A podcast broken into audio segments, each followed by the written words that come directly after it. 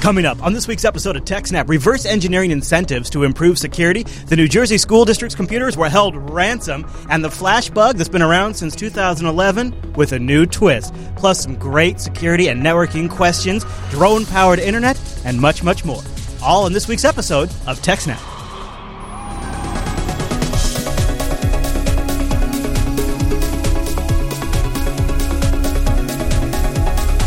Hi, everyone, and welcome to TechSnap. This is episode 207 of Jupiter Broadcasting's weekly systems network and administration podcast. We stream this episode live on March 26th, 2015. This episode is brought to you by our three fine sponsors DigitalOcean, Ting, and iXsystems. I'll tell you more about those great sponsors as this here show goes on. Oh, our live stream? Why, that's powered by the incredible ScaleEngine. Over at scaleengine.com, you should probably go check that out. My name is Chris, and joining us every single week is our host, the admin, the tech, and the teacher, Mr. Allan Jude. Hey there, Allan. Hey, Chris, everybody. Thanks for watching. Hello, and yay, the Tetris light is on behind you this week, Allan. We, we Yeah. accidentally went on air last week with the light off. It was devastating. It was devastating. I no. I like to change it up every once in a while. you just okay. Hey, I'm really excited. I'm in a really good mood today because uh, I believe as of yesterday, your Linux Fest Northwest plans are locked in. Right? You're all set. All set. I, and uh, you're going to get a little early too. I don't know how much we want to uh, tease ahead of time, but uh, we might get a little extra Allan studio time this year, which would be really cool. Yeah, yeah. Uh, so Allan's going to be at Linux Fest Northwest, as will Chris Moore, myself, and the whole JB crew.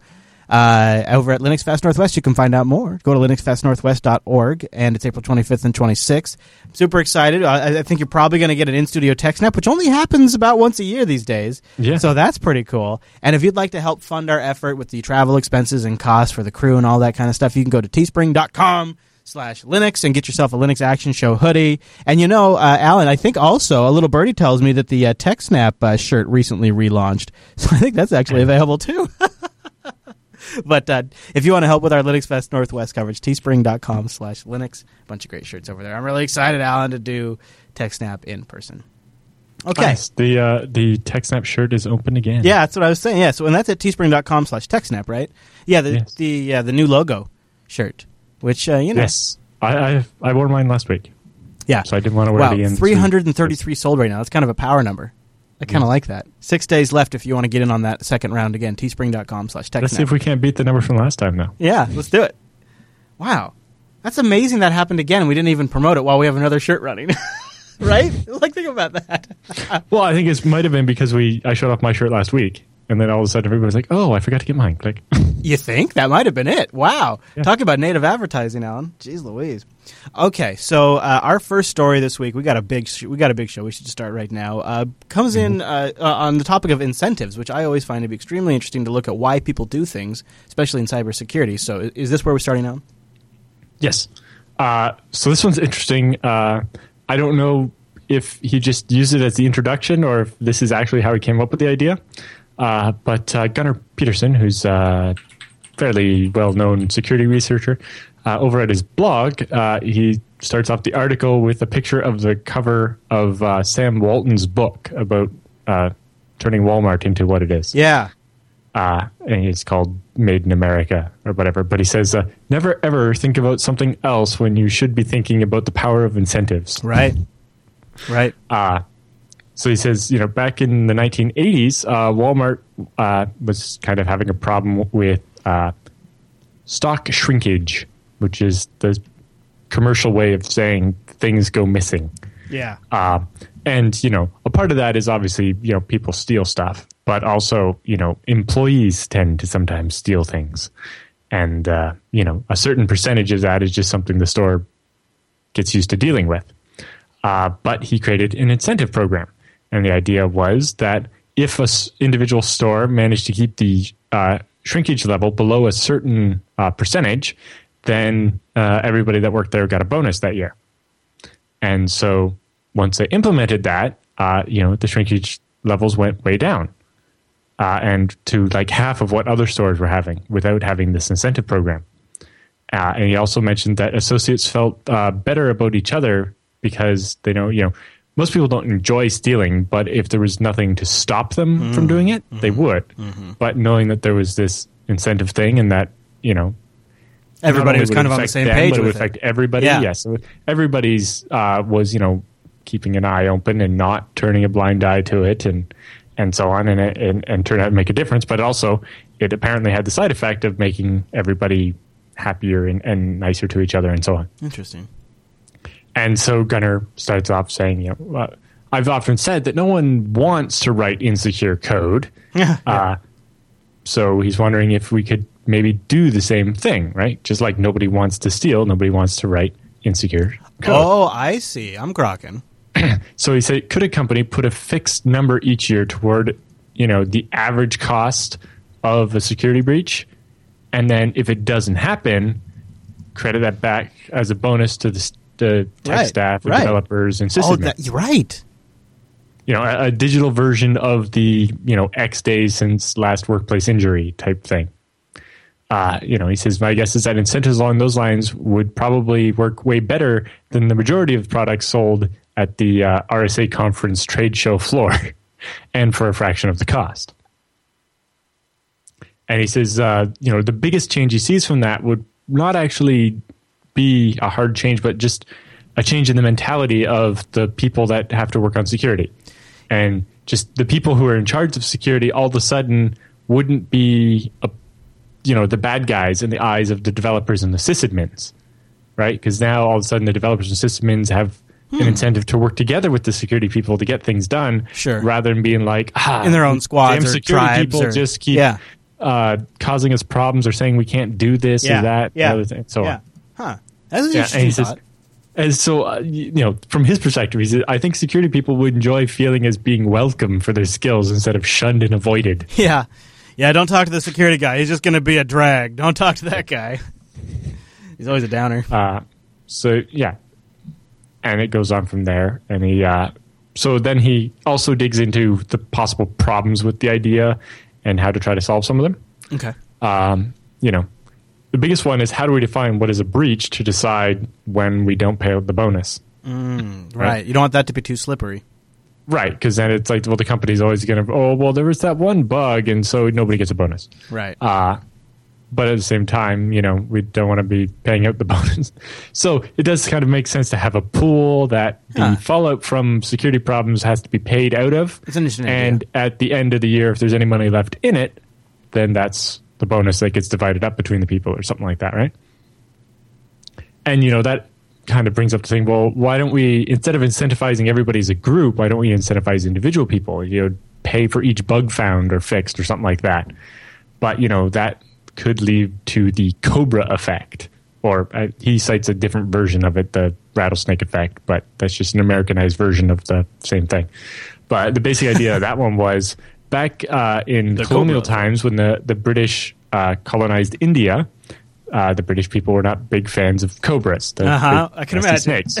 so, so they're like, okay, uh, as the government, we will pay you uh, for every dead cobra you bring us. Okay. Okay. Uh, and that worked very well at first. People right. went out and found cobras and killed them and brought them to the government and, and Cobras? got paid.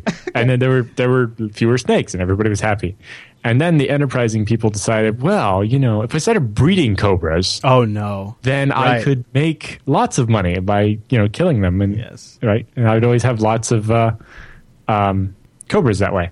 Uh, so then the government's like, oh well, I guess we, are, we won't pay people anymore because you guys are just gaming the system.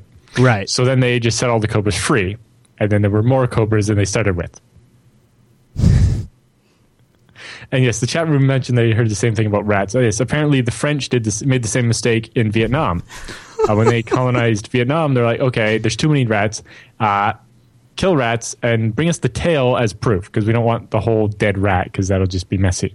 Well, it turns out what they would do is cut the tail off the rat and let the rat go so the rat would keep breeding and making more rats so they could get more rat tails. Clever.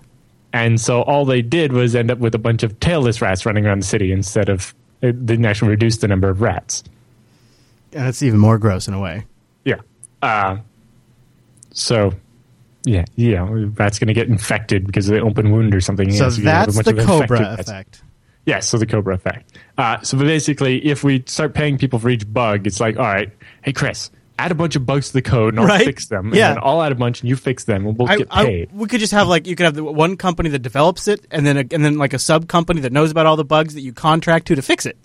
yeah. Uh, Or something like that. And, Yeah. and, you know, people would just game the system. I, yeah, yeah. Uh, And so the idea is how do we set out what's the uh, the criteria? And Right. so the idea was why don't we say uh, if we don't end up on the front page of the newspaper at a security breach story, that means everyone gets a bonus payout roughly equal to what it would have cost uh, us to respond to such a breach.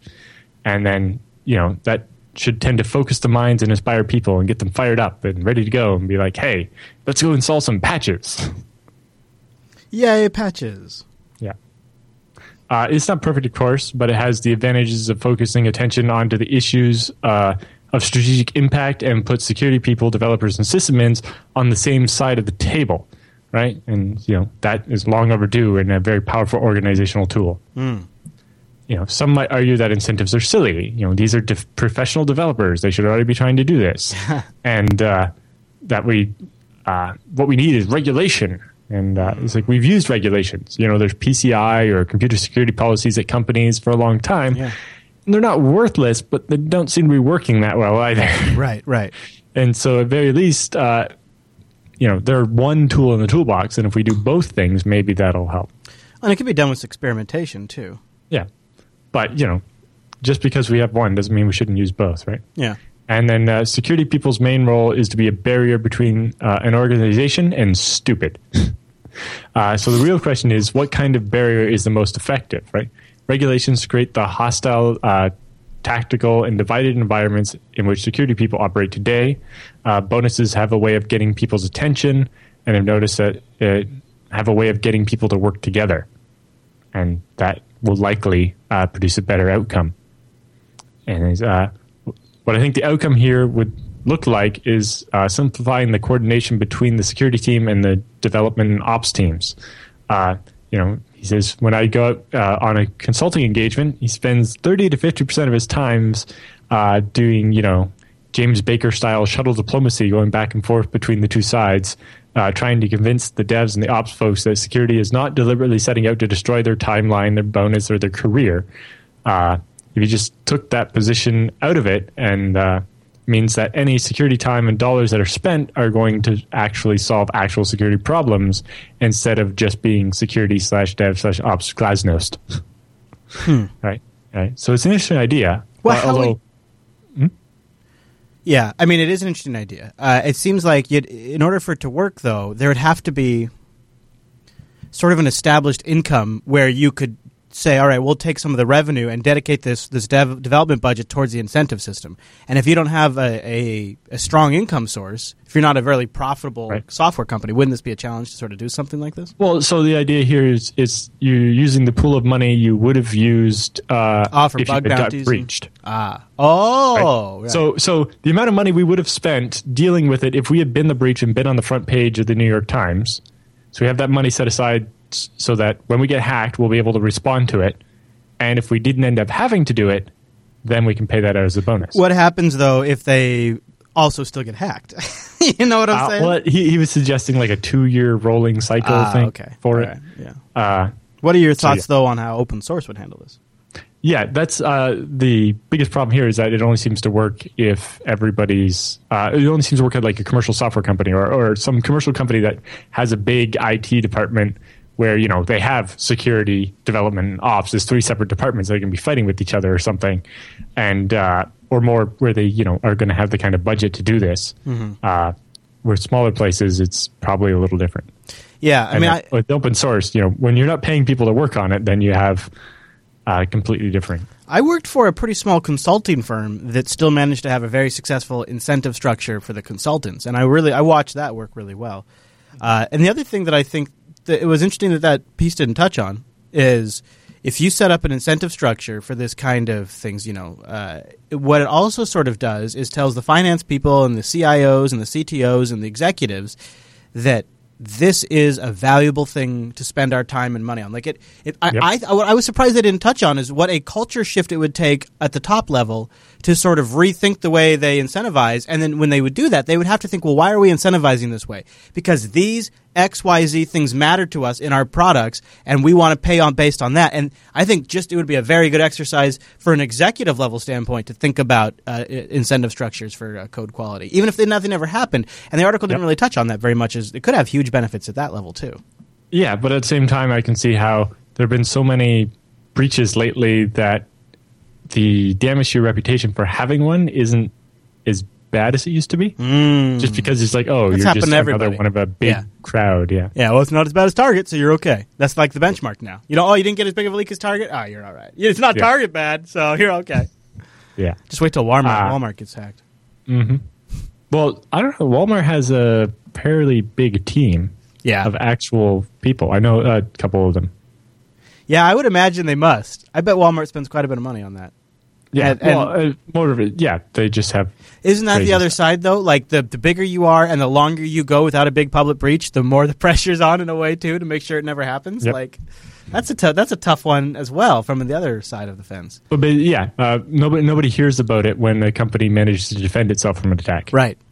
Yeah, you don't see big You headlines. it's bad news. Walmart continues 225 day streak of not being hacked or whatever it would be. Like you don't see that headline. yeah, so. All right, Allan. Any other thoughts on that story? Uh, no, that's about it for that one. Is there a mouse on your face? Oh, I guess there's a mouse on your door. Sorry, Allan. There's a mouse on your door. Uh, all right, well, let's take a minute. I'll move the mouse off your door, and uh, we can thank DigitalOcean, the first sponsor of the TechSnap program this week. Head over to DigitalOcean.com and check out maybe just the best damn way to spin up your own cloud server on demand. DigitalOcean is a simple cloud hosting provider dedicated to offering the most intuitive and easy way for you to spin up your cloud server. You're going to have root access. You're going to get an HTML5 console. You can SSH into that bad boy in no time. You can take care of all of your DNS management, and you're going to be able to get started in less than 55 seconds. And DigitalOcean has pricing plans to start at only $5 a month. That'll get you 512 megabytes of RAM, a 20 gigabyte SSD, one CPU, and a terabyte, one terabyte of transfer That's for $5. For five dollars, right? That's great. And man, I really love DigitalOcean's interface, and it's it's really super intuitive and powerful. And I think one of the best things for me has been like with DigitalOcean is I got a I got a selection of data centers I can choose from for Geo Geodiversity. Uh, they have data centers in New York, San Francisco, Singapore, Amsterdam, and London. You combine all of that flexibility, the SSD backend I/O, the great uh, connections they have at their data centers, with their intuitive control panel that you can replicate the functionality of with DigitalOcean's API. And it really is a great combination. Uh, you can do full feature DNS management. You can take snapshots, recover, restore from a snapshot, and set up a whole new rig. That's a really great time saver. One click installation of a lot of great different software packages, HTML5 console access, SH, SSH key management, droplet transfer, snap uh, snapshot dis- uh, destruction, like all kinds of really nice stuff in a beautiful interface. Go over to DigitalOcean and use our promo code SNAPOcean, that's one word, lowercase, and you'll get a $10 credit. You can try out the $5 rig, two months, absolutely free.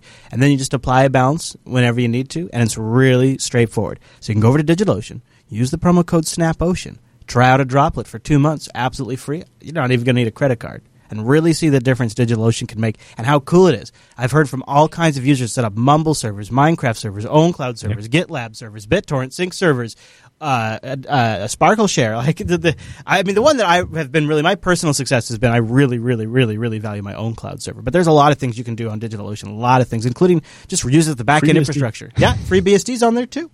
Yeah, uh, Mike. we run our, our status page there so that uh, we can, you know, post notices about stuff in case our website's ever having problems, Very nice, sir. Very nice. which has never happened. But No, of course not. Of course not. Of course not. And they have great community uh, tutorials and uh, all that stuff. Go check out. This is a really great offering. And just don't forget that promo code SNAPOcean so the TechSnap program gets credit and you get that $10 credit to your account. DigitalOcean.com, SnapOcean.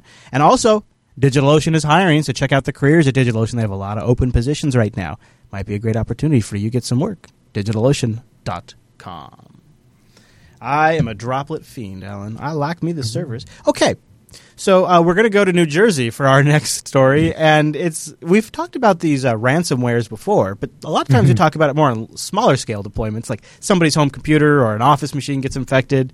Or uh, was it the was Synology NAS being Well, that was uh, a bigger scale one. That was definitely. Yeah. Now this, what is this? Are we? What when you say we're going to New Jersey school district? Is that like the whole district got this? What happened? Uh, yeah, it was a, a bunch of schools, although I think in total it was only like 1,700 students, but a school board anyway.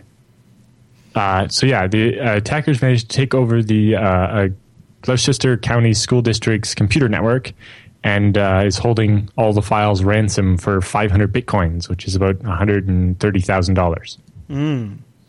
And then the, the school uh, superintendent says without working computers, teachers cannot take attendance, access phone numbers or records of students, and students cannot purchase food in the cafeterias. Uh, parents also cannot receive emails with student grade or other information and notices. And the superintendent said that uh, the attacker did not access any personal information about students, families, or teachers. Okay.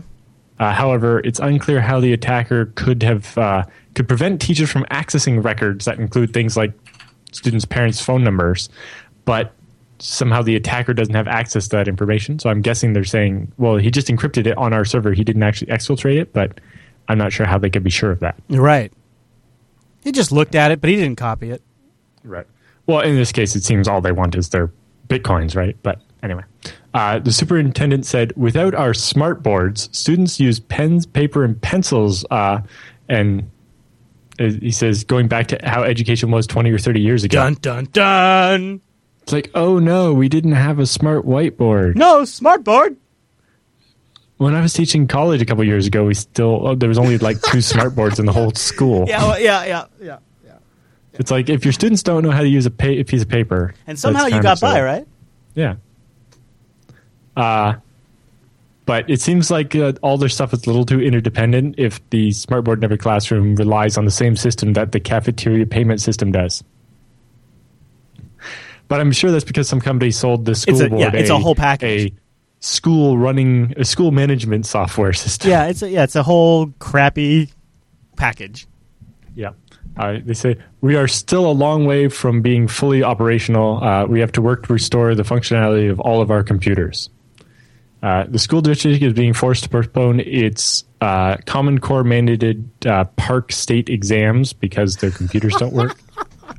Uh, for some reason, that just makes me laugh. Yeah. Uh, and so, really, it kind of raises the question: Is why doesn't the school system have a better backup plan?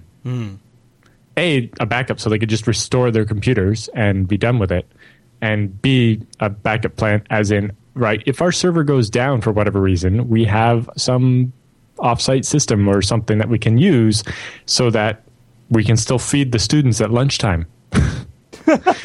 Maybe the cafeteria could just write some stuff down on paper and run it through after or whatever, right? Like students have balances. You mean like like some sort of like register where they could write down the transactions and log them? yeah? Hmm. I don't think such technology Uh, exists. see, I, uh, you know, I understand, especially if it's like a grade school or something. You don't have kids carrying money and paying for their lunch. Yeah, they yeah. have my son's school doesn't. System. Yeah, right. Yeah. Uh, but yes, if the system was down, it's like okay, Chris's kid had you know three dollars and fifty cents worth of food today, and we'll just run it through the computer tomorrow when it's fixed. Yeah. You know, it's like sure, there's a little bit of a chance of the system being gamed there or whatever, but if it's only a couple of days, what's the big deal? I I suppose that they would probably they would probably not break the bank too badly. Yeah. Uh, you know, and but yeah, it seems like they need to have a better system for a being able to restore their data so they don't lose anything without having to pay the ransom, and b being able to operate when something's broken. Mm-hmm. Because it seems like they had no, you know, cold failover or anything like that. Uh and it's ki- uh, interesting. I, I was actually going to talk about it on the show a couple weeks ago, but you know, we never had the right chance to stick it in. But it, this one seems like it.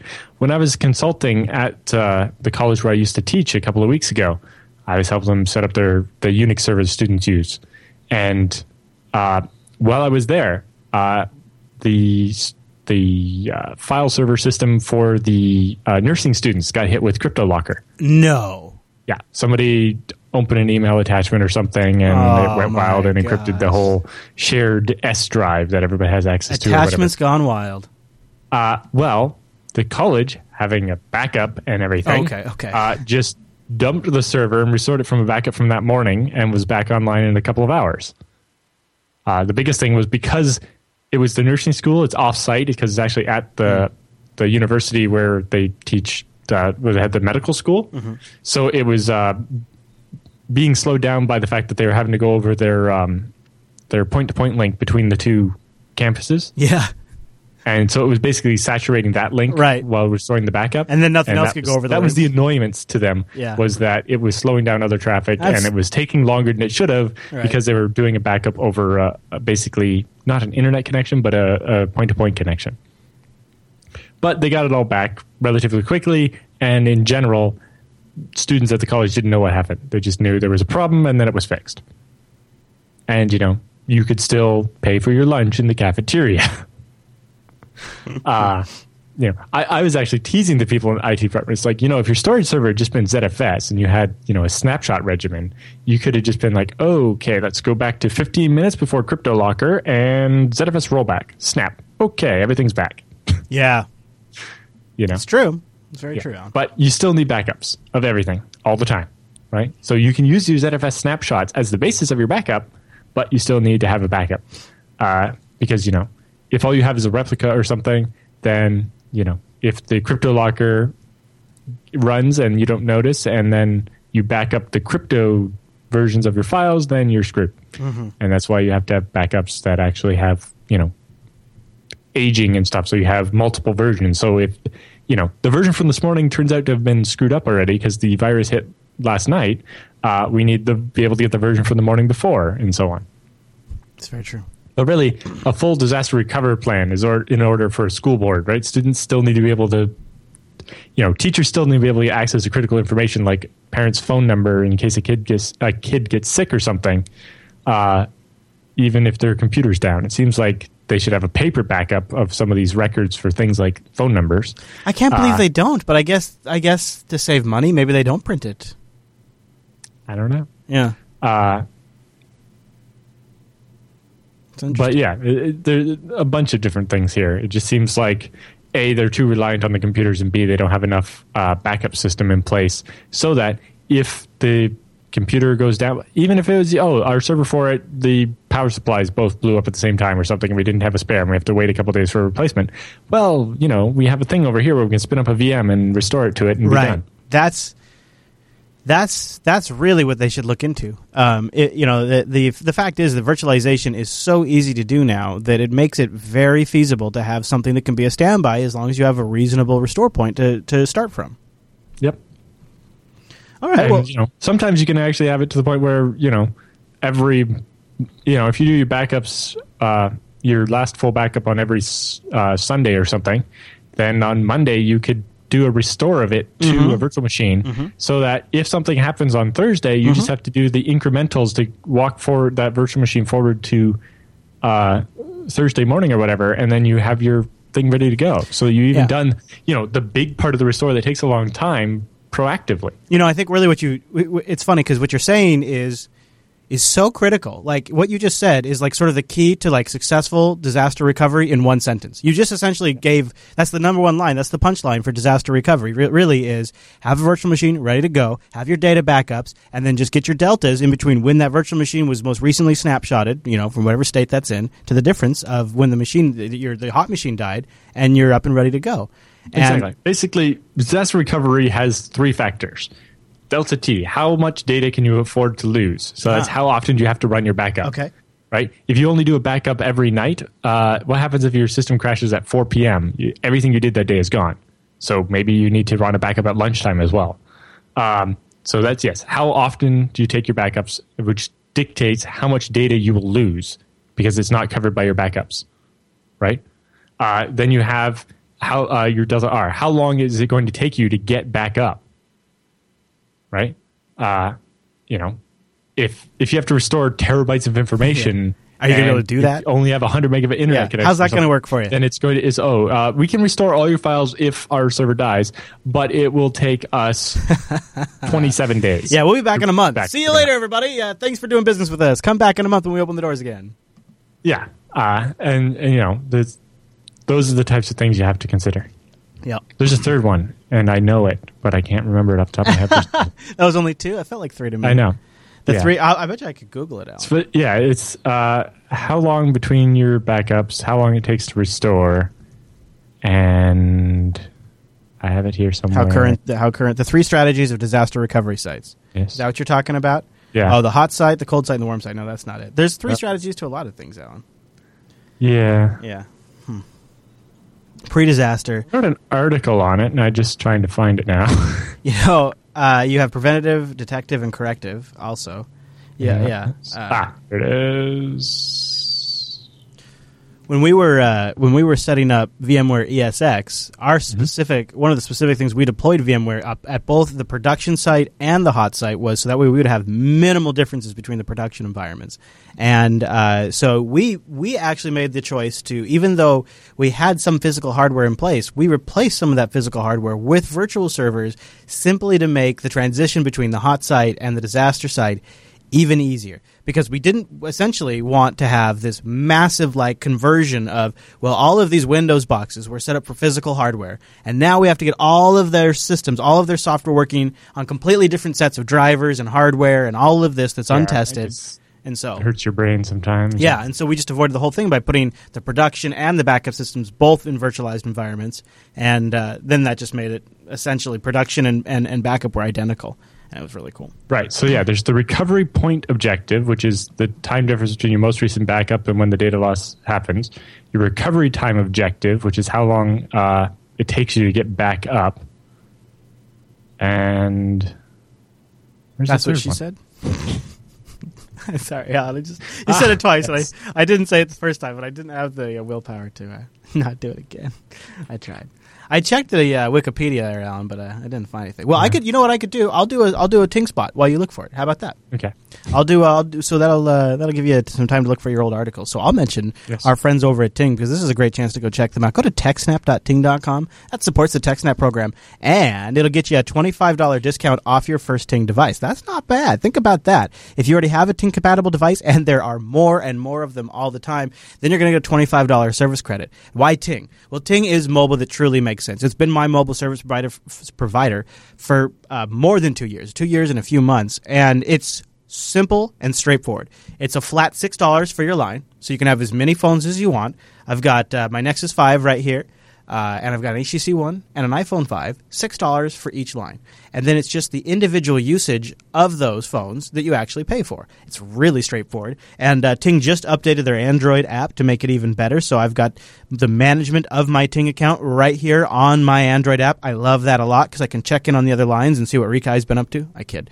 Uh, it's actually he's like the, the cheapest one out of all of us. But I can see right now that I've used 109 minutes on my uh, Nexus 5 uh, for this billing period, um, and my billing period ends on April 2nd. All this information's right here. I can set up push notifications. It really allows me to manage my Ting account in a very straightforward way. All of this functionality is even better on their awesome website. They have an incredible dashboard where you can manage your Ting account, and if you need any kind of customer service, guess what? Ting has no hold customer service. So despite the awesome tools they give available to you for free, just part of your service, you can also call them 1 855 Ting FTW anytime between 8 a.m. or 8 p.m. That's East Coast time. That's Allan's time. Yeah. And then a real human will answer the phone and uh, help you out. So go to techsnap.ting to get started. And when you're there, why not try out their savings calculator? Click that savings calculator. It starts there, right there at the page. You see it when you get there, and say how much would you save, and you just put in your current bill usage. So I'll, I'm kind of remembering back here because it's been a couple of years, but uh, so so this month I'm using. Um, this month I'm using 109 minutes exactly. But let's say I had a heavy month, like uh, April is going to be a really heavy month for Linux Fest Northwest. Uh, in fact, 109 is, is a lot of minutes for me. Uh, so I, I put 300 minutes into the savings calculator, and you can do the same. Just go put your current usage into the savings calculator. All of my messages come over Telegram or Hangouts. I literally let's see right now. I've gotten. Uh, so I can just tell you how many text messages I've gotten. I've actually gotten zero text messages this month, but I put two in there. So let's just say I got two text messages, just in case. But I've gotten zero.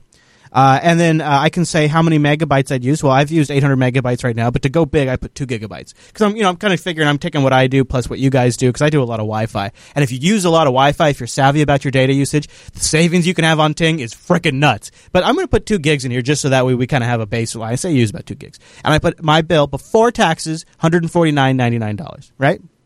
Now, if I switch to Ting and I switch from one of the common carriers to Ting, and this is about what I use, when I switch over to Ting, it's going to calculate the savings right there. I would save two thousand four hundred and seventy. In fact, that's actually what I am saving. I've saved about that much money in the last two years by switching to Ting.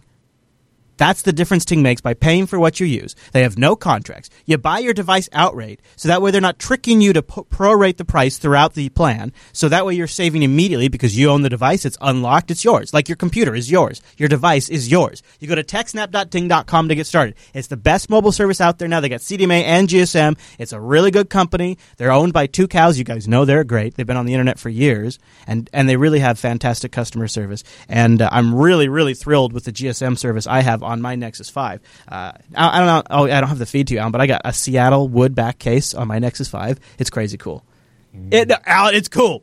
It's cool. I just wish I didn't have to pay for a gigabyte of bandwidth on my phone every month when I usually use less than 100 megabytes. You know, I have an extra Ting SIM. We could just pop it in your Nexus 6 when you're down here. And you could just use my, my, my extra line. Uh, you know, because the Sims are like nine dollars, so I just have one, and you can just pop it in there, and I'll just if I need another, one, I'll just pick one up. TechSnap.ting.com, and a big thank you to Ting for sponsoring the TechSnap program. So, Allan, did you find that third uh, criteria? It turns out there isn't one. I was mistaken. oh, oh, it's only two. It's just the two, yes. yep. That's recovery great. point objective and recovery time objective. I think that's my favorite moment in TechSnap history. Then, right there. Yeah. Okay. Okay. Very good, Allan. Very good. Well, then, why don't uh, we just uh, sort of slide right into this flash bug from 2011 that's still going strong? That doesn't sound. That's that's so shocking. I'm shocked. ah, well, the interesting thing with this one is is because uh, the patch onus was not on the user but the developer. Uh, so yes, there was CVE 2011 uh, 2461, which, as it suggests, means it came out in late 2011. Uh, so it was an, a kind of interesting flash bug. Unlike a typical flash bug, the problem wasn't in the Adobe Flash Player that you use to, uh, you know, in your browser, but actually in the Adobe Flex SDK used by developers to make the Flash files. Uh, so what that meant was to solve this bug, developers had to take their uh, project where they had made a Flash file Yeah. and recompile it with the newer version of the Adobe SDK. And if you just had an old Flash the SWF file- file was vulnerable. Jesus, Allan, that's going to be thousands of Sw- SWF files. I mean, that's going to be Yes. maybe millions. And you know, some places, you know, you paid a developer to build it, and you got the SWF file, and you And you it don't have works. the Why source would you code ever to change patch it? Oh my god! Right, and you don't necessarily have the source to patch it. So Adobe made a tool that allows you to check a SWF file to see if it needs it, and if it does, it can patch the SWF file without you having to, you know, have the source code, use Adobe Flex to recompile it, and so on. Respect. Uh, and that's been out since November of 2011. Ah. Turns out nobody bothered. Surprise, surprise, right, Allan? Uh, so the way this one worked is it could do a uh, single origin policy bypass. So uh, when Adobe tried to in Flex make it so that you could um, have external language modules and load them in, so that you could make your app, you know, load in a French version of all translation of all the buttons and so on. Uh, it didn't properly respect the single origin policy stuff, so you could basically get it to load a malicious thing, or the other way around. On a malicious site, you could embed Right, something in right, to make it load right. the real SWF Yeah. from somewhere else and trick the user. Interesting. Huh. Yeah, so uh, I never even Yeah. thought that a Flash vulnerability could be introduced by the time the SWF file was compiled, but I guess that makes a lot of sense. Yeah, basically the fix for it. I'm not sure why they didn't add some enforcement to make it not work in the Flash player, but their solution was to fix it in the way they compiled the SWF file. And turns out a lot of people are still pushing old SWF files Of around. Of course they are. Why would they? Why wouldn't Ah. they? Why, why, why spend the money if it still works? Well, and I imagine most of them are just not, you know, aware of the problem necessarily. Uh, so, uh, the uh, the particular, uh, yeah. Anyway, uh, the vulnerable Flex applications have to be recompiled or patched, even with the most recent Flash player as of like today.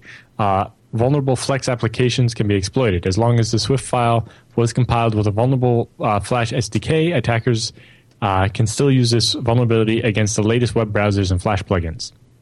So the other interesting thing is, I wonder if how many people are still using a vulnerable version of the Flex SDK Yeah, they just didn't know to update. Well, and to be honest, the Adobe software is not cheap, so a lot of people are not all that incentivized to update. Well, the Flex SDK is the open source free one. oh, okay, okay, Yeah, it's it's not the Adobe Flash thing where you had to buy. okay. That's what I was it. thinking of as the big Yeah, Flash. No, this is the this is the free one, Mhm. and so you know another reason why people don't update it, I suppose. But yeah, Uh, so researchers at NibbleSec ran into a problem, and they were investigating the uh, the single origin policy bypass.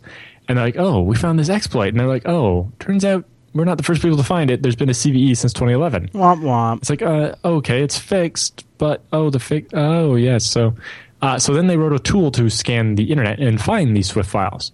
And they just pointed at like the top Alexa sites and so on, and they started Oh, finding no. that there were a lot of sites that were still running these bad SWF files. I'm shocked, Allan. I'm shocked. And so they presented their findings at Trooper 2015, which is a conference, I'm guessing, about security. That's kind of a weird name for a conference, but anyway. I'm down with it. Uh, they said during their scan, they found that many sites still host uh, vulnerable Flash applications, including Google, Yahoo, Adobe, Salesforce, and more. Uh, it wasn't clear with if I don't know that Google hosts that many SWF files that would be vulnerable. Although, if you include like the Google Advertising Network, where people can upload a SWF file and Google will host it, that I'm sure contains lots of them. Yeah. Uh, but they say the single origin policy prevents scripting content loaded from one website, the origin, from affecting the content on another website. For example, a script hosted on website X that's loaded by website Y in an iframe should not be able to read sensitive content about the site's visitors from, you know, like their authentication cookies. Neither should website Y be able to obtain information about users from website X uh, by simply loading a resource from it. So, for example, if you embed uh, a YouTube video on your site, then your site shouldn't be able to read the user's Google cookie, Right. Uh, that is then logged into Facebook. Which is just like the other way around. If you uh, you know use the Google hosted jQuery on your website, the code that runs from there shouldn't be able to uh, read information and send it back to Google, and so on. Uh, but said without this mechanism in place, any malicious site could load, for example, Gmail uh, in a hidden iframe, and then you, because you're logged in, Google would just show your Google inbox uh, in this iframe that you're not seeing, and then JavaScript in the parent site that uh, has Google in an iframe could reach in with JavaScript and steal your cookie, and now the bad guy has your Google cookie and can pretend to be you. Uh, you so we have the same origin policy that prevents uh, scripts that aren't from the same site from interacting to prevent that kind of theft. Uh, but it seems that you know with this flash exploit you could possibly do that. And the other one they could do is um, load a flash thing, a, a valid flash thing that's vulnerable to this exploit from somewhere, and then change all the messages in it using the translation thing, that was the original feature that Adobe was trying to build here. Yeah. Yeah. So I could change all the buttons on the application to say things.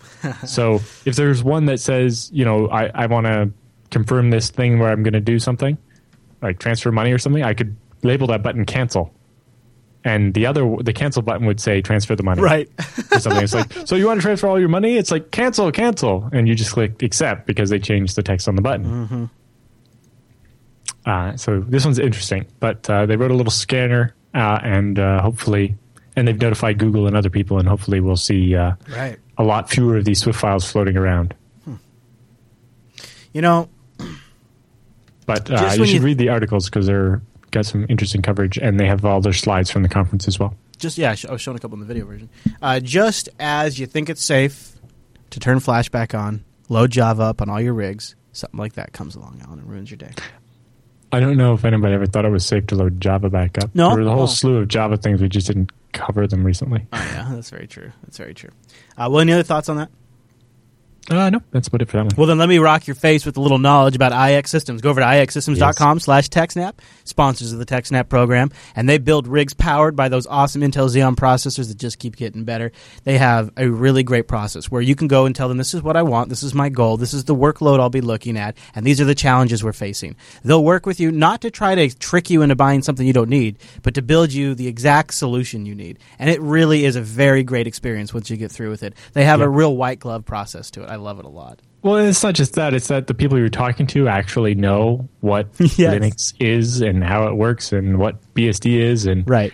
and you know what ZFS is, and and you know they, they know the kind of things you're actually dealing with. Well, and they'll be They able to answer like, is this a good scenario for a software raid or a hardware raid controller? Here's the workload I'll be looking and it's at. like yeah so i'm trying to run vmware and i want to this to be my iscsi server for it and you know i'm going to want you know at least this many iops and they're like ah well for that case you have to you you know you want this kind of ssd for the the ZIL or whatever, and so on and so on. Mm-hmm, Uh, they just the biggest difference is they know what they're talking about. And yeah, and that makes and boy, does so that much of a does not only does that not I mean obviously that pays off in the purchasing process, so that way you know you're getting the right solution that's going to last a long time, which means you're going to get long term value out of it. That's obvious. There's value there, but where that really pays off, what Allan's talking about is down the road. Like when you mm. have a problem where in a typical scenario you get bounced between software vendor and hardware vendor, back and forth, back and forth, back and forth. iXsystems because they truly understand what you're talking about. In fact, the people who work for iXsystems are obviously obviously and often some of the premier experts in that field. They work for mm. IX. So you're not going to get that bounce around. You're going to get people that truly understand their product and be able to answer your questions and if it's hardware related, they're going to be able to solve that without any delay. It's they really have a great reputation. You can see why. Get started by going to ixsystems.com slash TechSnap. You can download their ultimate guide to buying a new server for open source. It's 11 key traits you can demand from your provider. You just got to get them. Say, if we're going to do business with you, these are what I need to know from you. Download that, read that. It's something they had put together. They're not going to spam you. It's a white paper they put together to help you grease the wheels up the chain if you need to at your organization. We've Yep. done this a long time. We can recommend them fully. iXsystems is awesome. IXsystems.com slash TechSnap. And you know what? Going to be at Linux Fest. Yep, and usually every other Linux Yeah. event Yeah. they're there. Yeah, I know, but Uh, I'm excited about Linux even. Even Linux users love the FreeNAS. That's very true. That is very true.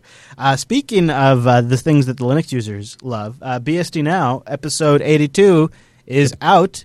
SSL in the wild. Nice Yes. one, Allan. Uh, we interview a not a developer person who's been helping uh, make uh, every application in the FreeBSD ports tree work with LibreSSL, the replacement for OpenSSL. Oh, very interesting. And uh, he kind of talks a little bit about how even if you're not a developer, you can still help. Cool. Episode 82, the BSD Now show is out, and Allan co hosts that with Kris Moore from PCBSD. And this is about the halfway point in the TechSnap program, so good spot to go grab that HD version of the BSD Now program. That's. I'm glad you guys are staying on top of that story. Yes. That's a good one to stay on top of. And it's a good kind of companion episode to a lot of things we cover in TechSnap, too. Yep. BSD Now, episode 80. I think, you know, by the way, Allan, that's a good luck number, too, 82. 82 is good luck. Don't know why. Oh, Been told that. Yeah, I don't know. All right, Allan, well, with the news all done, guess what? That means it's time for the TechSnap feedback.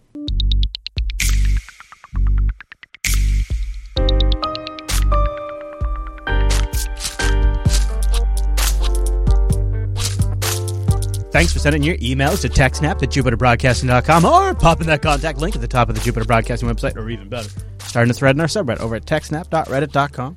And our first email this week comes in from Thor, who says, uh, Hi, my friend Oscar and I study electronics together and have found a common interest in technology, networking, and Linux.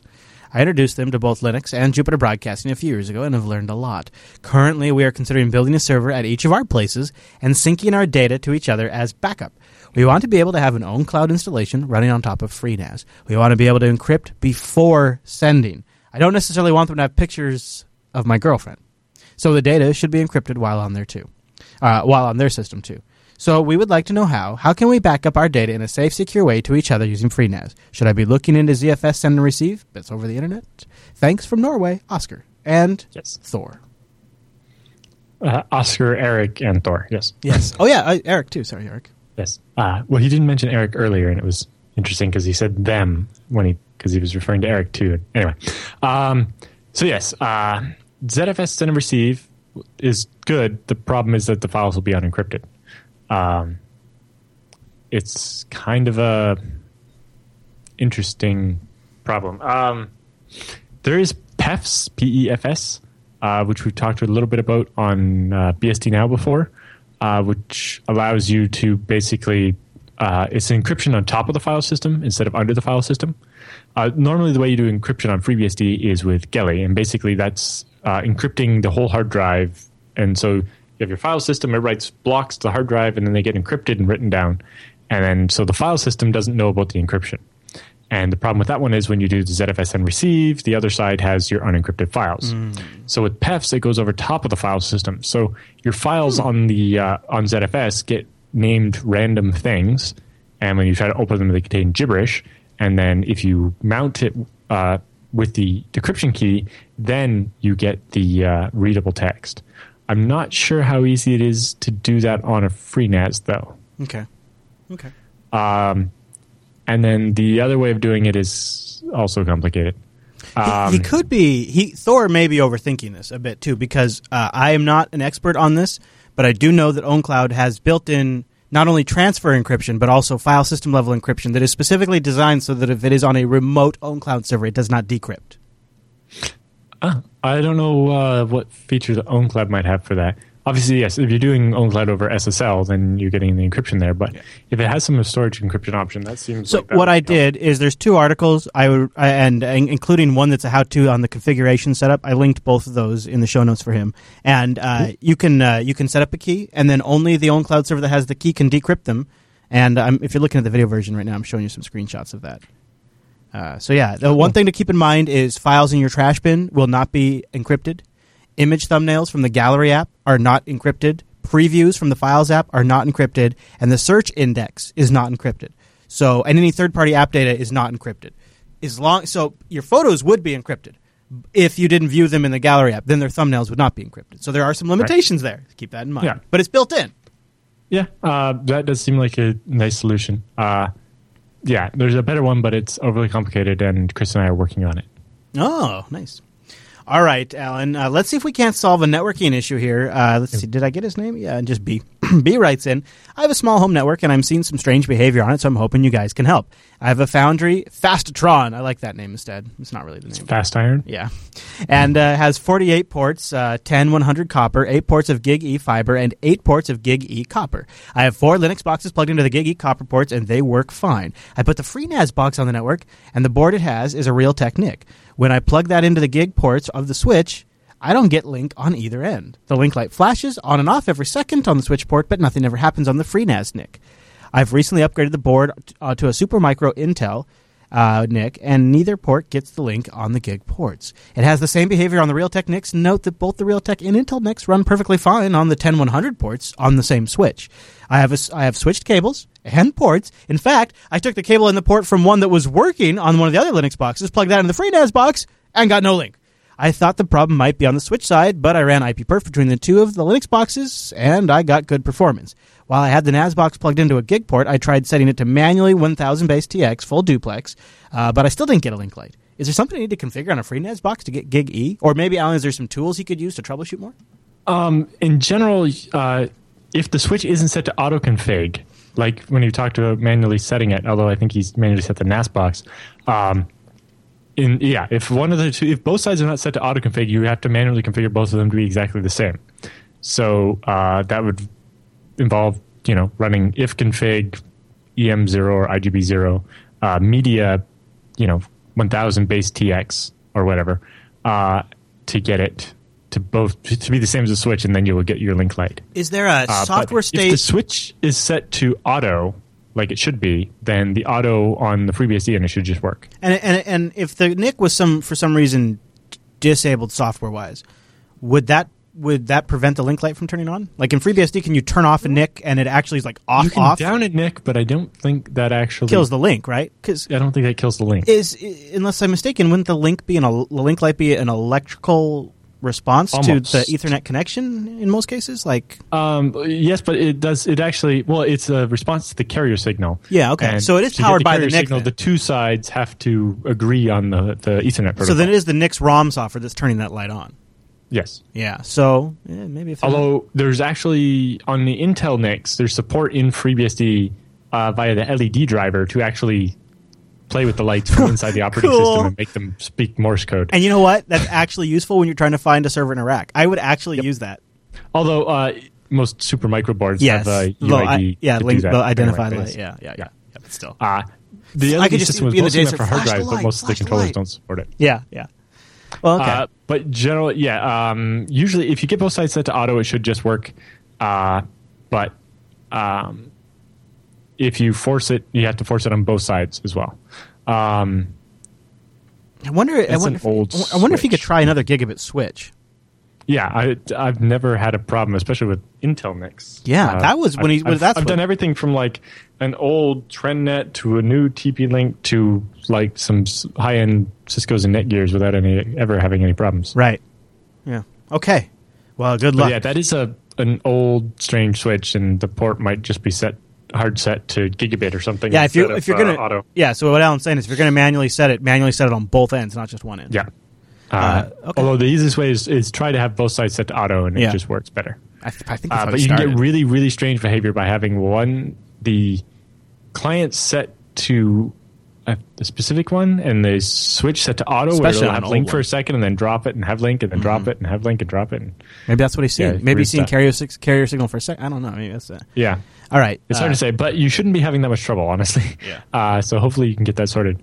Uh, And let us know what happens. General, uh, yeah, d- definitely let us know what happens. But yeah, you should uh, be able to force it uh, to gigabit if your switch is stuck forced to it or something weird.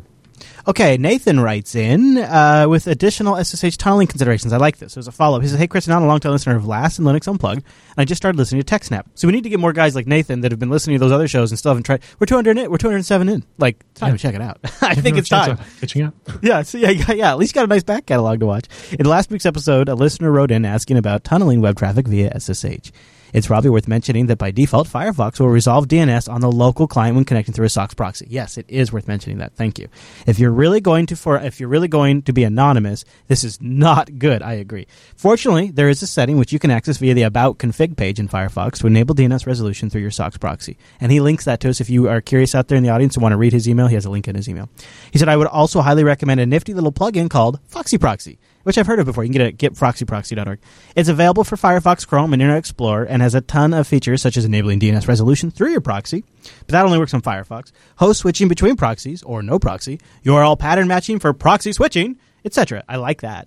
Uh, I've been using it for several years now, and it's really great. Keep up the great work, Nathan. Boy, you do that in conjunction, uh, conjunction with your SSH tunnel, and that's a slick setup.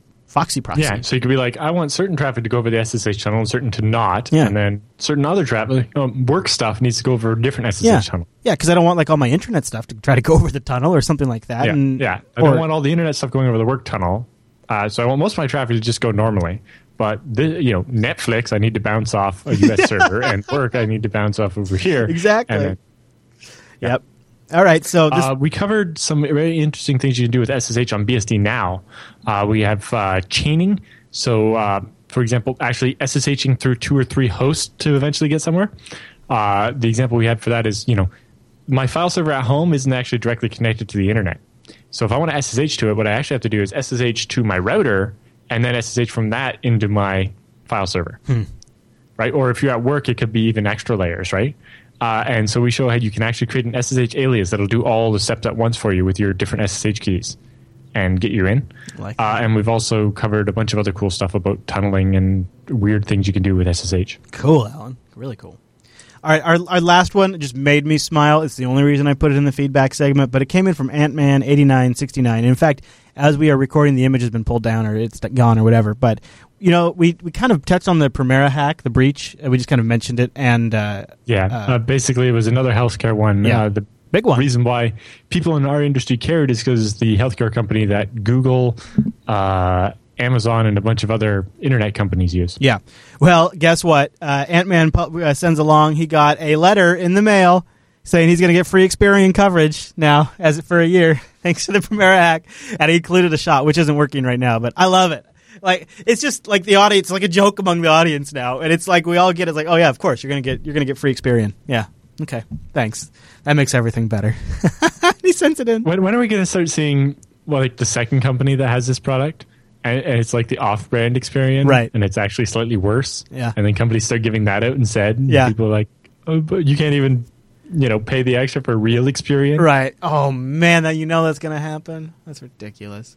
All right. Well, we'd love to get your feedback. Go to jupiterbroadcasting.com, click the contact link, and then you just choose TechSnap from the drop down, or just email us directly, techsnap at jupiterbroadcasting.com, or my favorite, techsnap.reddit.com. Then you engage with the whole dang community. Plus, it gets in front of my face a little bit easier because I go there a couple times uh, a week or a day.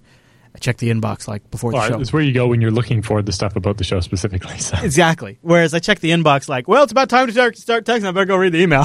so you know, it gets Like in front of me a little better. Yeah, yeah, yeah. It yeah. It- It's uh, it's up to you though. I leave it in your capable hands, audience. But with the feedback all done, that means it's time for the TechSnap Roundup.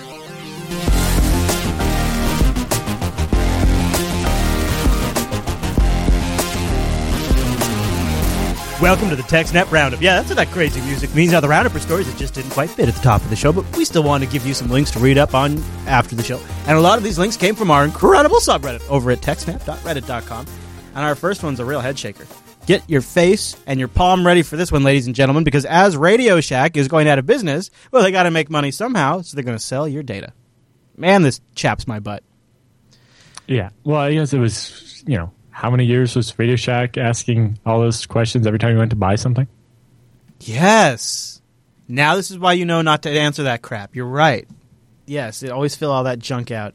Yeah, and it's uh, 117 And million it's like, oh, so customers. we have a privacy policy. You're all protected. We won't sell the data. And then, oh, well, we're going out of business now, so our thing doesn't actually have any. in Radio Shack's defense, I can't believe I just said that, but in Radio Shack's defense, it is likely the debitors, and I believe Ars Technica touches on this. It is likely the debitors that are saying, "Well, you're you filed for bankruptcy, and this is one of your most valuable assets, so you have to make money on that." That's like like that might be the situation they're in. You follow what I'm saying? Right. Uh, but basically, because their company is ceasing to exist, their privacy policy has no power anymore. And it, it really raises the question Yes. what happens uh, to random cloud providers when you put all your files up there and they go out of business? And You know, sometimes it's just your files disappear, but sometimes it's like, oh, well, somebody can just buy all of your files. and you just nailed it. Or or maybe they just buy not even your files. Maybe they just buy all of your metadata, all of the IPs you ever accessed from, all the date and times you ever logged in, all of the computers and devices you ever used. That is valuable information. That's extremely valuable information for marketing. Um, so I, yeah, that's a really big topic to think about. Hey, Allan, wouldn't be a roundup without a Krebs article. That's our next roundup story. You want to take this one?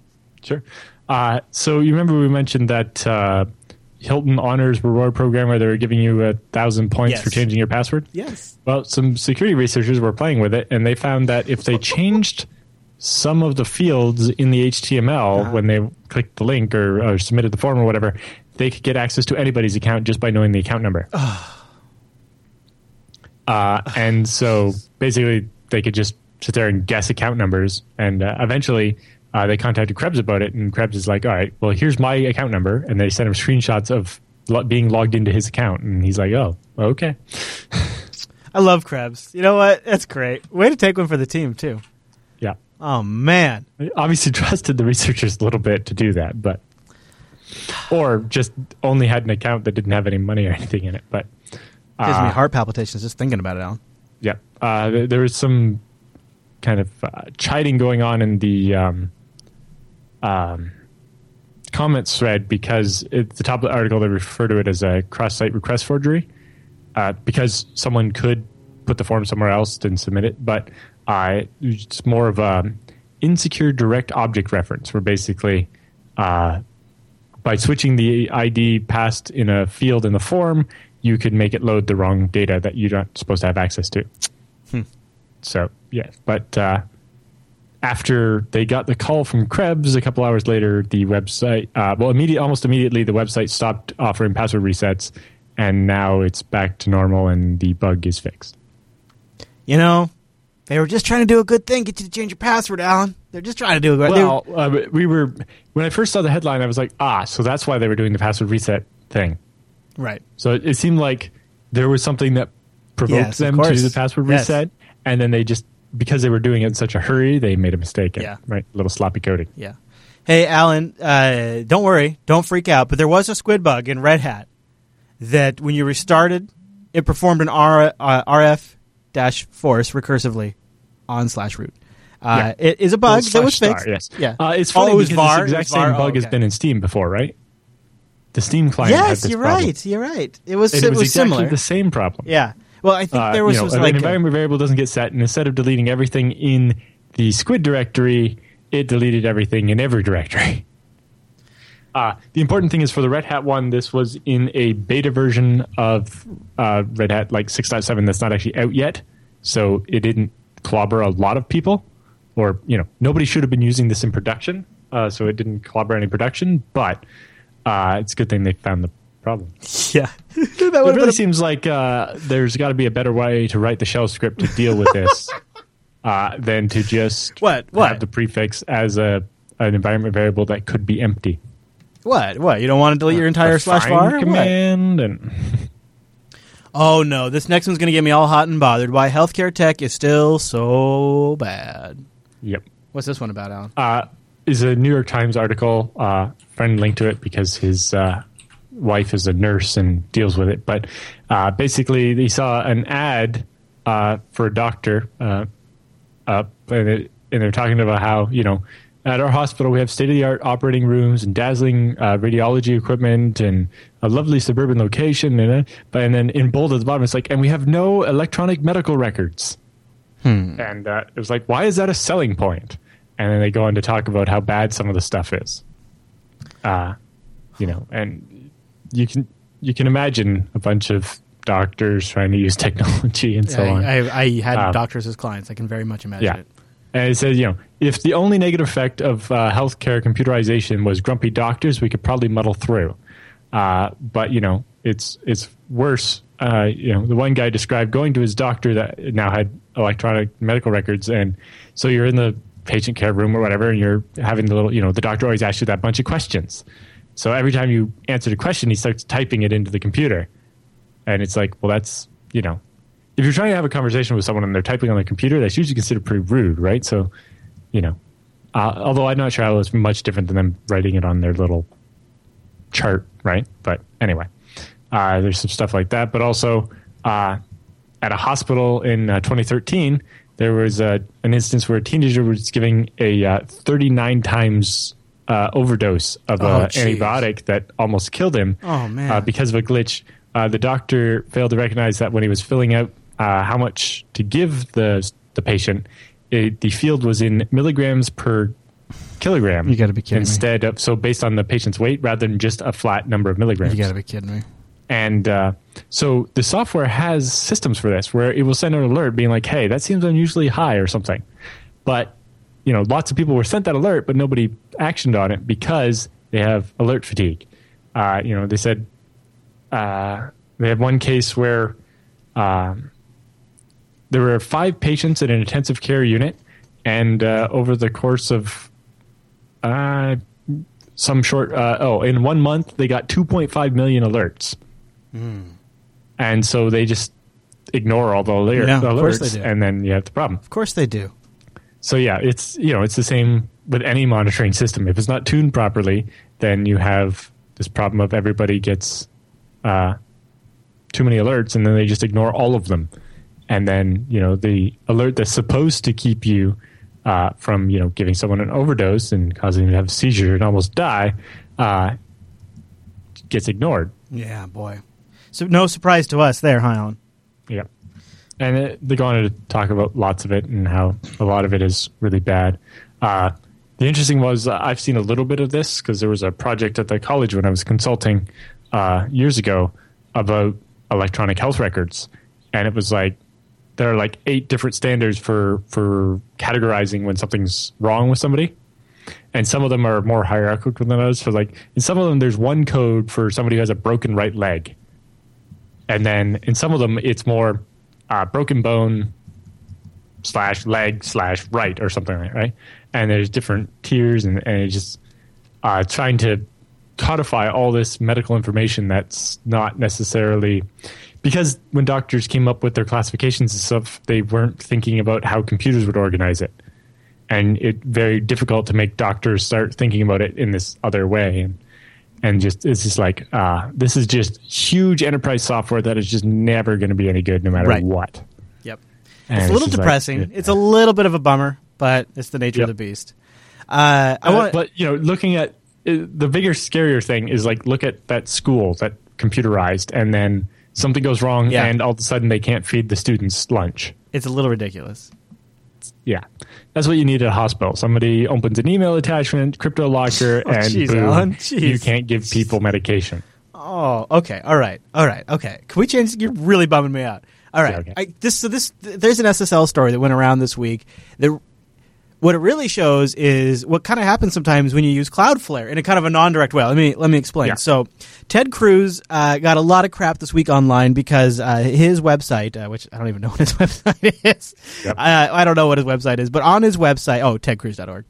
Uh, people discovered that his SSL cert also had things like NigerianPrince.com in there, Nigerian-Prince.com. Well, of course, uh, as people have pointed out, Ted Cruz's website is using Cloudflare, which lumps unrelated domains onto the same HTTPS cert. Allan's talked about this before, including like TechDirt.com, hosted by Cloudflare. Uh, so that's actually what happened, but it didn't stop the web from blowing up for a little while. That was fun. Yeah. So part of it is if you don't pay Cloudflare enough to do the SSL for you, then they do this thing where they lump them together and you have this problem. uh, but in general, it's like, well, why is TechDirt using Cloudflare, and why is every why does anybody use Cloudflare? It's horrible. Stop using it. Well, it. and why is Ted Cruz using the cheapo service? His wife is a big executive at Goldman Sachs. You think she'd make plenty of money to afford that? Yeah. Uh, Hmm. It's it's hard to say, but yes, it is uh, obviously a, a hilarious headline. Uh, and Yeah, so it was- jumped on it, Yeah. and the TechDirt had to issue an apology Yeah. because they were getting yelled at by everybody. It's like, yeah, well, you know, it's it's it was Cloudflare it had nothing to do with Ted Cruz.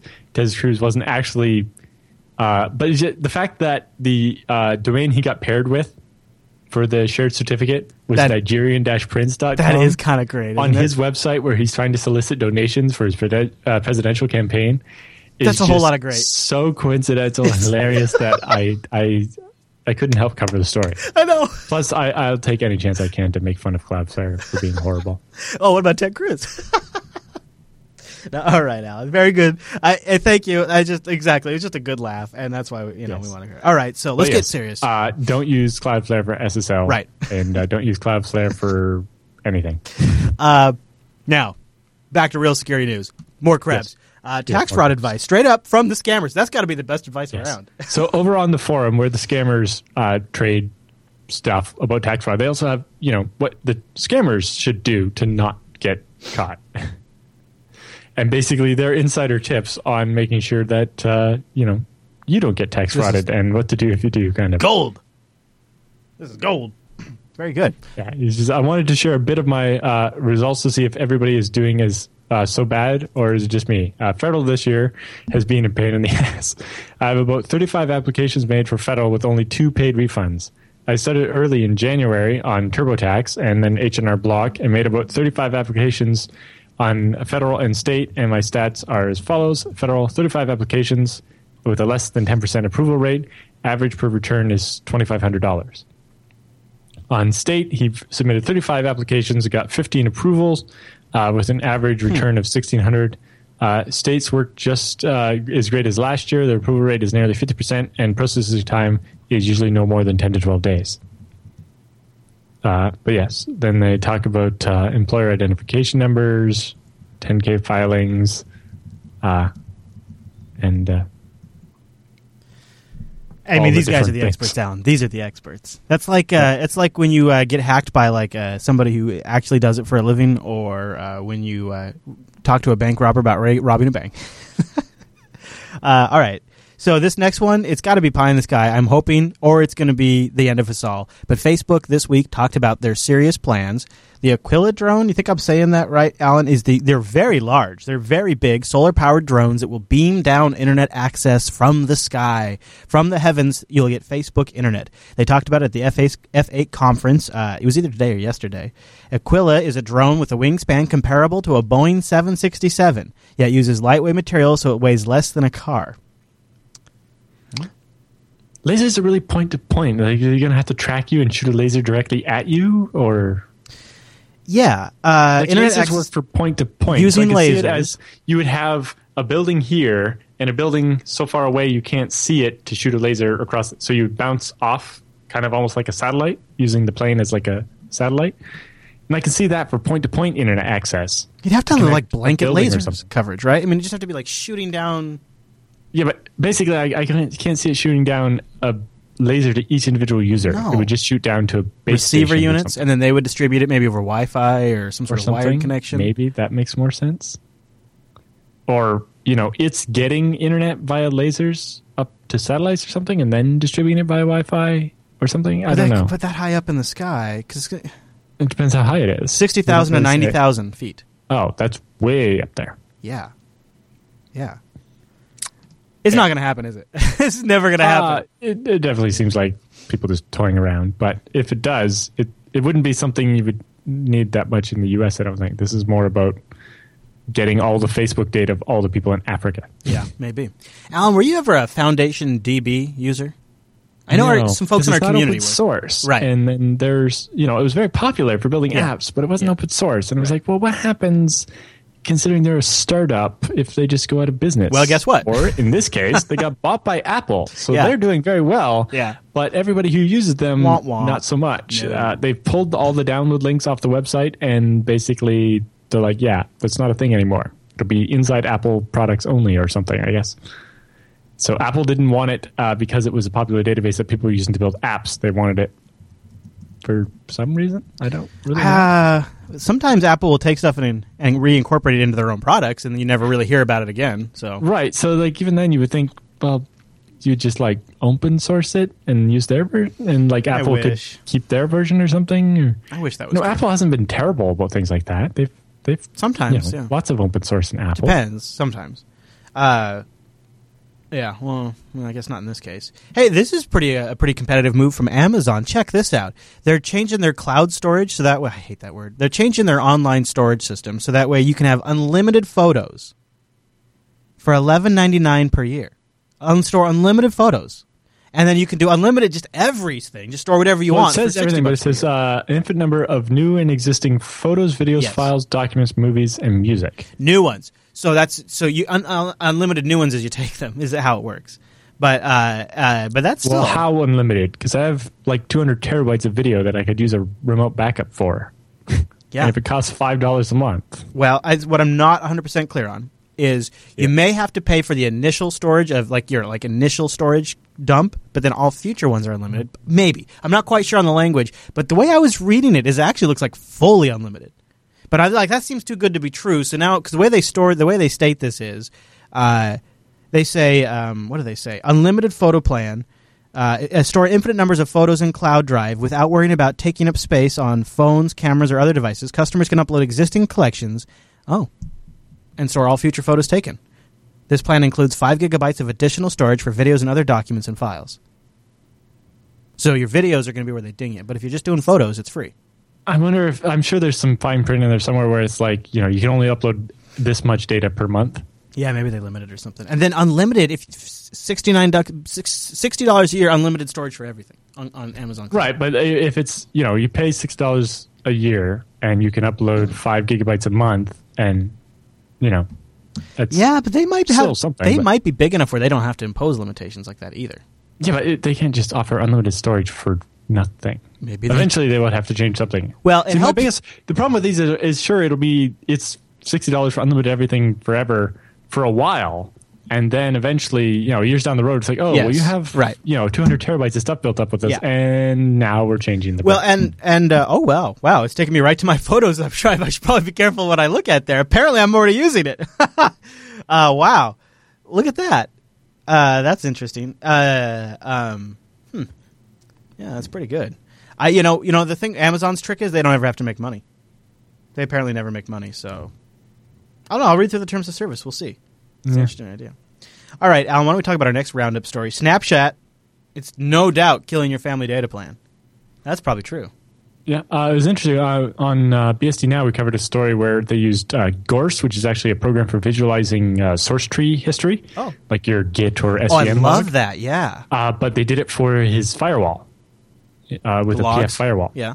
and uh, so you know it would show IP addresses instead of people, and and they found that uh, the cell phone in the house, uh, or the the administrator's uh, girlfriend's cell phone, was using up a huge amount of data, and I wonder if maybe it was Snapchat.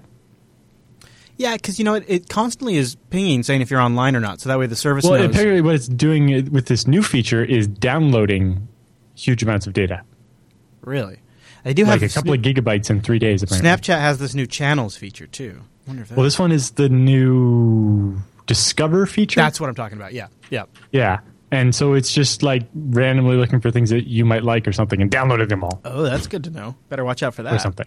And uh, that also seems like that would just kill battery life and your bandwidth allocation. And but the biggest thing is, it seems to default to doing it even if you're on your cell. Like if if it was doing it only on Wi-Fi, Wi-Fi, yeah. maybe something. Right. But the default seems to be, yeah, I'm going to do gigabytes of downloads over your cell plan. I uh, I have a uh, I have a I have kind of like a um, maybe uh grab it and watch later roundup item for you, Allan. Bruce Schneier did a talk, and their video just got posted online, and Space Penguin linked it for us. It's called uh, Data and Goliath The Hidden Battles to Collect Your Data and Control Your World. And Uh, I- so Data and Goliath is a book he just published. So Yeah. This is a, just a presentation so I bet this is a check out the good talk. Uh, so we'll have that linked in the show notes. You can watch it over the weekend if you want there, folks. How cyber attacks can be overlooked in America's most critical sectors. Well, in particular, this one, uh, the headline that got me to look at it was uh, even now, no one seems to be able to say exactly what is and what is not a cyber incident. Mm-hmm. And so, if we're going to start regulating about you know how companies have to report cyber incidents or whatever, or if we're going to cite you know there were X cyber incidents against our con- uh, company this year on our um, um, what's the regulatory SEC filings, Yes. then uh, we need to have a very strict definition of what is a cyber incident and what is not. It's true. You know, a port scan is not a cyber incident, right? But or maybe an email attachment, even in a lot of cases, isn't a. yeah.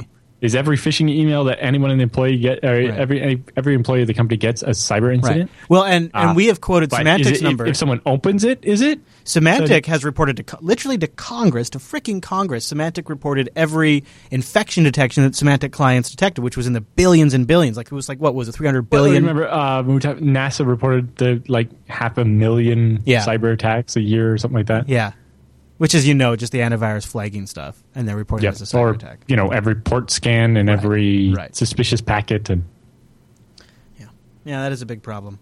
I I, I couldn't agree more. Uh, Yep. The other problem is, is I've also learned there's a federal exemption to reporting that you've been hacked that you can apply for that the Obama administration has to approve, but you can actually get exemption from notifying the public you've been hacked at all. And the companies that most often go for that are banks. yep. So there you go. Uh, and yeah, I can see why the government would be on board with that though. Uh, so then, a Bitcoin exchange called Allcrypt Yeah. uh, turns out to have no clue what the fuck they're doing. uh, so they had a WordPress blog installed on the server that also had their wallet Oh file. no, no, and uh, no. so and also like apparently the so their whole thing is like they had an SQL database uh, that's where their exchange happens, and then there's some like backup where the wallet file knows how much money you're supposed to have or whatever. So anyway, the guy managed to hack an email account. Then with that, he sent a password reset for the admin of the of the WordPress blog, but it wasn't the person whose email account he had hacked but that person got the email being like, I didn't request a password reset. So he forwarded it to all the sysadmins, one of them being the person with the hacked email account. So the hacker managed to get the password reset link, even though it wasn't emailed What to a an account had compromised, because the person, the marketing director person who got it forwarded it to the administrator, being like, I didn't request this, which is kind of what they're supposed to do, but he didn't know to that not so take the link out of it, delicious. right? That is so Yeah. amazingly uh, delicious. What? A, Yeah. Oh wow. Well, anyway, that's what they say happened. I don't know if that's actually what happened. That's- but I believe that's it. the guess of how he got it. I believe it. Anyway, once he got in uh, as a min in the WordPress, he uploaded his own plugin that gave him a shell on the machine, and with that, he managed to get the word uh, the MySQL password. And apparently, for some reason, that MySQL user that runs the blog had access to the database that runs the rest of the site. So I'm guessing they like gave WordPress the root SQL login or something horrible. Being lazy. you know. First of all, the WordPress probably shouldn't have been, the blog shouldn't be on the same machine as the wallet and the Bitcoin exchange Yeah. software. Yeah. Even if it is, it should have a separate database credentials that are not shared with the other one. Yep. And it shouldn't be able to do directory traversal to find the other site and on and on. But anyway, Classic. uh, no, so they had a security system where the transaction system didn't rely on the information in the SQL database to decide uh, who had how much money or whatever. And so, you know, he started selling off bitcoins, and then he hit the limit that the wallet didn't believe that he had any more bitcoins, even though he had used the SQL commands to modify his user to have tons of bitcoins. Uh, so, but then he figured out that if he sold his fake bitcoins for Dogecoins, then he would actually the the system would actually give him the Dogecoins, which he could then sell back for real bitcoins that he could then pull out. This guy was having a blast. Yeah, uh, and again, the problem is that their their blog here, where they're saying what happened, is, is this is what they think happened. uh, they seem to be kind of it's kind of in their interest to make it seem a little more sophisticated than it might have been. So we're not sure exactly what happened, Very but true. Very true. uh, because they had WordPress uh, on the same server and horrible security practices, all the coins in Allcrypt are gone. That's a harsh reality. Yeah. That's a pretty Why expensive people mistake. trust random Bitcoin exchanges, I don't I'll never understand. I, word of mouth, But maybe I can't what's figure it up out either. with like a live wallet and also having, you know, obviously not good enough safeguards and the WordPress blog on the same machine. Come on, the guy that wrote that blog post himself lost fifteen thousand dollars in Bitcoin from this. That's Well, that, so the company, I guess. oh, it is all crypto. So he says, yes. Who's writing this? We've only made ten BTC over the last thirteen months of operation between hardware and operating cost. I'm personally down over fifteen thousand dollars. Oh, that's what he's saying.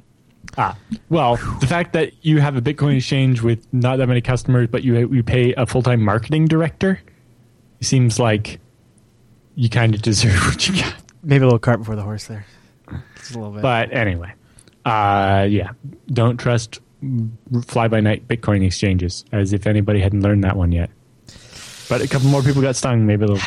they- All right, Allan. Well, guess what? That brings us to the end of the TechSnap program. Uh, we'd love to have you join us live. TechSnap's even better live because we have uh, segment breaks where we chat with the chat room and, uh, you know, chat with you guys and kind of get things that we ideas. and turns or out we didn't forget. get and- title suggestions or things like that. It's actually a pretty great experience. So just join us live, jblive.tv. Thursdays, we start at 1 a.m. 1 a.m. Jeez. 1 p.m. Pacific, which is 4 p.m. Eastern, 2000 UTC. boom, or jblive.info for the audio only version. And don't forget, we've got RSS feeds so you can subscribe and get the show weekly. We've got that subreddit to make the show even better over at techsnap.reddit.com. But that will bring us to. Oh, actually, I should probably plead for emails because I think we're close Yes. to none. So go over to the contact page, send in your questions to the TechSnap show, or fill them out on the subreddit, or email us directly, techsnap at jupiterbroadcasting.com, so that way we've got a whole new mail sack for next week. Yes. All right, also, if you don't have a TechSnap t-shirt yet, Oh, yeah. teespring.com slash TechSnap. Yep. Uh, and uh, hope to see people at Linux Fest Northwest. Yeah. uh, about a month from now. Yeah, yeah, that's gonna be really cool. Go there and uh, say hi to Allan and I in person, and uh, Mhm. we'll be there for Saturday and Sunday. So, and probably Friday night too. Okay, everybody. Well, thanks so much for tuning this week's episode of TechSnap. We'll see you right back here